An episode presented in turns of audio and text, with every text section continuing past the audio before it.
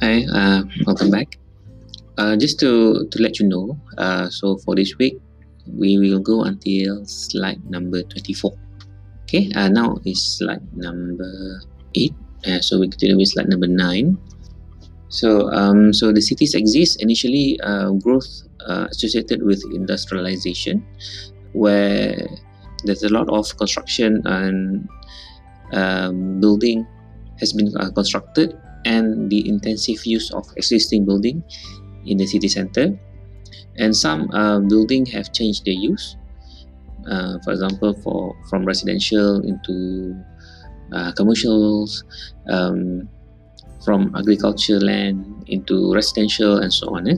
and the the the cities has an outward expansion means that the city has um, expand growing eh? growing and they grow into the adjacent area and then build um, normally cities you can also see that the building is becoming uh, more taller than the uh, suburban area eh? where due to the scarcity of the land so to, to maximize the uh, use of the land so the building uh, to be taller and then uh, basic economic factors such as uh, land, labor, capital, materials and energy uh, is the underlying existence and growth is essential. So you need all these four factors to make sure that your cities uh, will grow.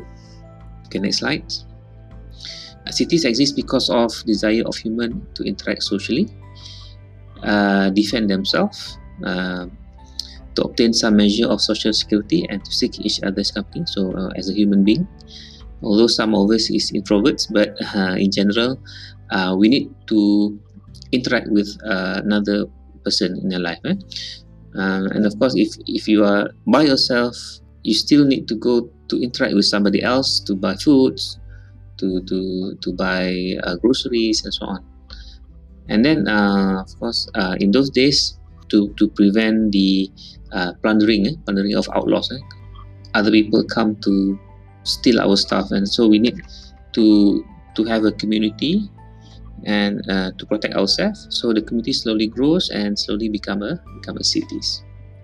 Okay, slide number eleven. Uh, this is just um, to share with you. Uh, so by um, uh, we consider now the oldest city in the world is uh, Uruk. Uh, is 4,500 before common common era. Uh, actually, I have a video simulation of these cities. Um, I will share them later in the Google Classroom. Uh, it was um, uh, published by the Western Uni Sydney Western University, I think. Uh, later I share in the, the link in the classroom. Okay, next slide. So Uruk. Uh, so I'm not sure whether you're familiar with the the picture.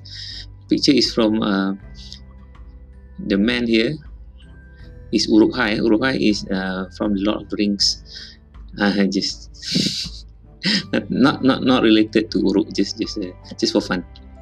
So um, uh, the link is supposed to be here, but uh, later I, I share the link with uh, with you guys in the in the classroom. Uh, Western Sydney University, sorry. Later I share the link with uh, with you in the classroom. So uh, discussion, I think we don't have to do this. Um, we skip this one. So uh, slide number 14. So why the urbanization process began? So in traditional theory, um, it is initially a slow process which progressed from village life and then uh, permanent settlement re will replace nomadic existence. Nomadic means people are moving from one area to one area uh, after they, they have um, exhausted the resource resource in the area, they move to different area. But as uh, people progress, they stay in uh, one location, and normally uh, more people come came into the location, and it will create a community, and slowly evolve into small town, bigger town, and then small cities and big cities, and so on. Okay. And in uh, Jane Jacobs in 1972 stated that the cities grew grew out of trading centers where nomadic hunters met with local inhabitants who were willing to trade minerals and other raw materials. Uh, start with a small market in the in the center. So normally people move same same theory. The from from a, a market become a small town, big town, and then become next become a city. Um, so global economies, I think um, this one is similar with uh, last chapter. I think you can read it on your own. Example also given in the last chapter. You remember India Street, Jalan Ta, um, Wisma Berkas, 1TJ, and food court and so on. Okay, let's look at the um, figures here in slide number 16 the urbanization um, level in Southeast Asia. So in Malaysia is at 73%. Eh? So 73% of Malaysians live in urban areas, uh, which is not far from um, developed countries. Developed countries, the yellow yellow graph, uh, that is the average of the developed countries. Uh, cities like Singapore, for example, is not available here. Not you can you cannot see here because it is 100% urbanized. And because there is uh, they live in a small state. So all are urbanized eh? so Malaysia is 73 is is not that bad eh? it's okay. But this one is from uh, UN population database. So uh, in the next slide you can see the uh, Malaysian data from Department of Statistics okay uh, next slide uh, slide number 17 so from the graph here the graph is from uh, 2011 but the data is uh, for 2020 is just um, expected growth uh, it's not the actual data yet. The data that they have there I think is in, in the year 2000 uh, they expected the, the, the, the urbanization will grow into 2020 uh, for Peninsula is 75% and for Sabah Sarawak in is uh, 50.9% which is quite balanced eh, between uh, rural and urban area for Sabah and Sarawak. But if you um, if you add Peninsula and Sabah Sarawak uh, because of the differences in population uh, 75 and 50.9% so in average you get about 71% of uh, Malaysia combined uh, that live in uh, urban areas.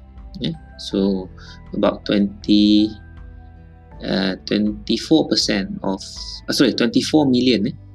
the number in the graph 20.8 3.2 is in million percent so 20.8 million uh, population in peninsula live in urban area 3.2 million of population uh, live in urban area in Sabah and Sarawak. So combined, you have about 24 population uh, out of uh, 34 million population overall. Eh? But this one is just um, uh, expected. Eh? It's not the actual data yet. They just expected it.